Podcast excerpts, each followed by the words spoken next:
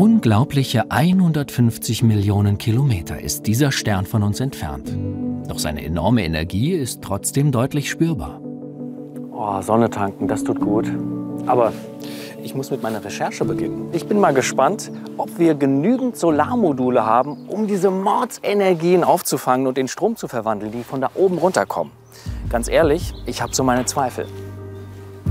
Denn alle reden zwar davon, durch Sonnenlicht Solarstrom zu erzeugen, doch schaut man sich auf Deutschlands Dächern um, dann sind solche Solarmodule selten. Die Dächer sind zwar da, aber kaum ausgelastet. Woran liegt's? Um das zu klären, bin ich am Fraunhofer Institut in Freiburg verabredet, Europas größter Solarforschungseinrichtung. Gleich am Eingang wird an dieser Säule Strom mit Sonnenlicht erzeugt. Mit diesen bunten Solarmodulen. Diese Photovoltaik, kurz PV, macht richtig was her. Und ich frage mich, warum gibt es das nicht längst auf unseren Dächern? Hallo Axel. Hey, Ich bin hallo Angela. Angela. Ja, Angela. hallo Angela, grüß dich. Sag mal, das sieht ja toll aus hier mit diesen bunten Flächen. Mufi, ist das gut, diese Farben? Ich meine, es sieht schick aus. Genau, hauptsächlich es sieht schick aus. Man kann die Photovoltaik integrieren in bestehende Flächen. Zum Beispiel in Gebäude oder in Autos, in LKWs. Ginge es nach Angela de Rose, wären wir längst viel mehr mit Solarzellen umgeben. Von mit buntem Glas bedeckten und auch von fast unsichtbaren an den Wänden. Es gibt auch welche, die man auch nicht sieht, in der Fassade integriert, da vorne. Oh ja, da musst du wirklich genau hingucken. Genau, es sind nicht die einzigen, wir haben noch mehr davon. Ja, sehr schön. An Formen und Farben mangelt es also nicht. Auch die Wirkungsgrade, sprich die Energieausbeute der Solarmodule, hat sich erhöht, erzählt Angela. Und die Zellen sind mittlerweile noch platzsparender als früher.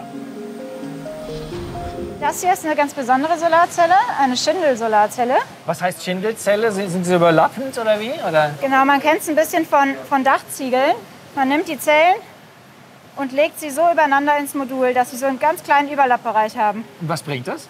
Der Vorteil ist, dass man ein sehr homogenes Erscheinungsbild nachher im Modul hat und gleichzeitig auch einen höheren Wirkungsgrad. Okay, verstehe. Genau, das kann ich dir mal hier an dem Modul zeigen. ja, Das ist ein sogenanntes Schindelmodul. ja, das ist klar. Okay, sieht sehr schön aus, finde ich. Genau. Also die Optik spielt auch immer eine Rolle bei euch, oder?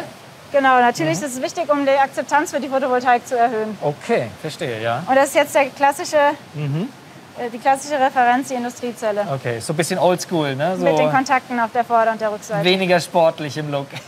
okay, ja. Hier an der Anlage sieht man hier vorne, wie die Silizium-Wafer reingehen. Die Rohlinge sind das, ne? Genau, die laufen dann hier durch. In diesem Labor verbindet das Institut Forschung und Anwendung, eine Art Produktionsstraße für den rein wissenschaftlichen Testbetrieb. Beeindruckend. Aber ist das, was hier entsteht, womöglich einfach zu teuer für unsere Dächer? Genau, das ist jetzt die Solarzelle nach Metallisierung mit den Kontakten auf der Vorder- und der Rückseite. Das sieht toll aus, aber es sieht auch wirklich nach Hightech aus, finde ich. Also irgendwie schon, dass es seinen Preis hat. Wie ist das? Der Siebdruckprozess ist etabliert, auch außerhalb der Photovoltaik. Das ist ein Hochdurchsatzprozess, sehr kostengünstig. Aha, Eine Sekunde pro Solarzelle in der Industrie. Wahnsinn, sauschnell. Aha, Genau. okay. Heißt Massenware, kann man das sagen? Genau. Der Preis ist also auch nicht das Problem. Und doch werden in Deutschland außer hier für die Wissenschaft so gut wie keine Solarzellen industriell hergestellt. Was ist dann der Grund, dass noch nicht mehr Solarzellen so toll wie hier am Institut auf unseren Dächern zu finden sind? Der Leiter des Institutes sieht die Ursache in China. In China ist im Moment die industrielle Produktion. Und die haben wir in Deutschland und ich würde auch sagen in Europa momentan auf Zellebene und am Ausgangspunkt im Wafer haben wir praktisch keine Produktion mehr. Und das ist das große Manko. Wir müssen auf jeden Fall wieder die industrielle Produktion hier in Europa aufbauen. Ärgert Sie das? Es ärgert mich sehr massiv, weil wir einfach einen Zukunftsmarkt auch für die industrielle Produktion verloren haben. Wir haben das, die Thematik, dass damals wir durchaus in Deutschland auch Weltmarktführer waren in der Photovoltaiktechnologie. Firmen waren on top. Ähm, Und sie haben ihre Position deutlich verloren, weil auch der Heimatmarkt plötzlich nicht mehr vorhanden war. Der Heimatmarkt und damit auch das Werben für mehr Solarstrom auf unseren Dächern sind verloren gegangen. Das liegt sicherlich auch an der Förderungspolitik durch das Erneuerbare Energiengesetz EEG. Die Förderung stieg zunächst an, aber dann wurden die Mittel heruntergefahren. In diesen Jahren brach die Solarbranche bei uns zusammen. Die Produktion ist verschwunden. Und Solarzellen gelten noch immer als etwas irgendwie neuartig Fremdes. Davon lässt sich Architekt Rolf Disch nicht schrecken. Der Solarpionier gilt als Erfinder von Plusenergiehäusern, die mehr Solarstrom liefern, als sie brauchen. Doch auch er sieht die Politik in der Pflicht, sein Credo mehr Förderung und vor allem weniger Bürokratie. Uns war immer klar, wenn äh, es zum Massenprodukt wird, dann wird es sehr kostengünstig. Da sind wir eigentlich hinge hingekommen.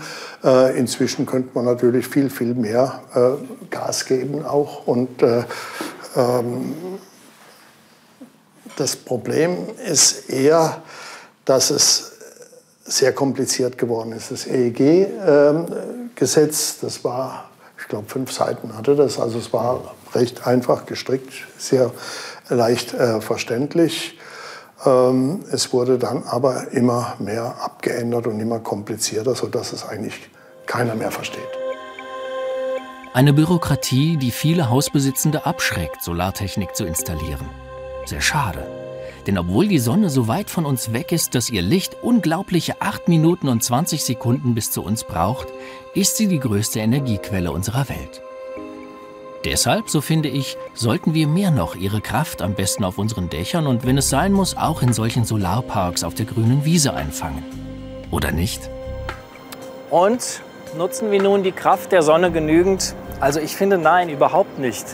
Denn wenn man sich vorstellt, dass alleine schon in 8 Minuten 20 so viel Sonnenlicht auf Deutschland fällt, dass wir damit den Strombedarf für einen ganzen Monat decken könnten, dann sieht man doch, welches enorme Potenzial in der Solarenergie steckt.